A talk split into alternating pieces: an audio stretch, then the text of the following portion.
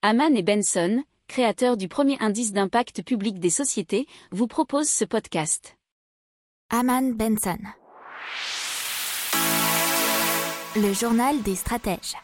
Le rapport de la Cour des comptes, et on en a une petite idée des chiffres de 2020, puisque la crise sanitaire aurait coûté 93 milliards d'euros au budget de l'État en 2020, hors périmètre de sécurité sociale et des collectivités. Euh, mais, euh, en outre, euh, les effets de la pandémie, ça c'est une chose, mais la Cour note que les dépenses non imputables à la crise ont progressé de 6,7 milliards d'euros en 2020. Euh, soit une croissance proche de celle de 2019 plus 7,3 milliards, et bien supérieure à 2018 avec plus 1,5 milliard à ce moment-là.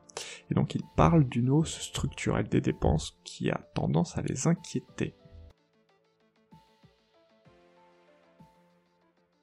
Pour approfondir ces sujets, abonnez-vous à la newsletter de Haman et Benson et écoutez nos autres podcasts que vous retrouverez dans les notes de l'émission ou sur notre site internet.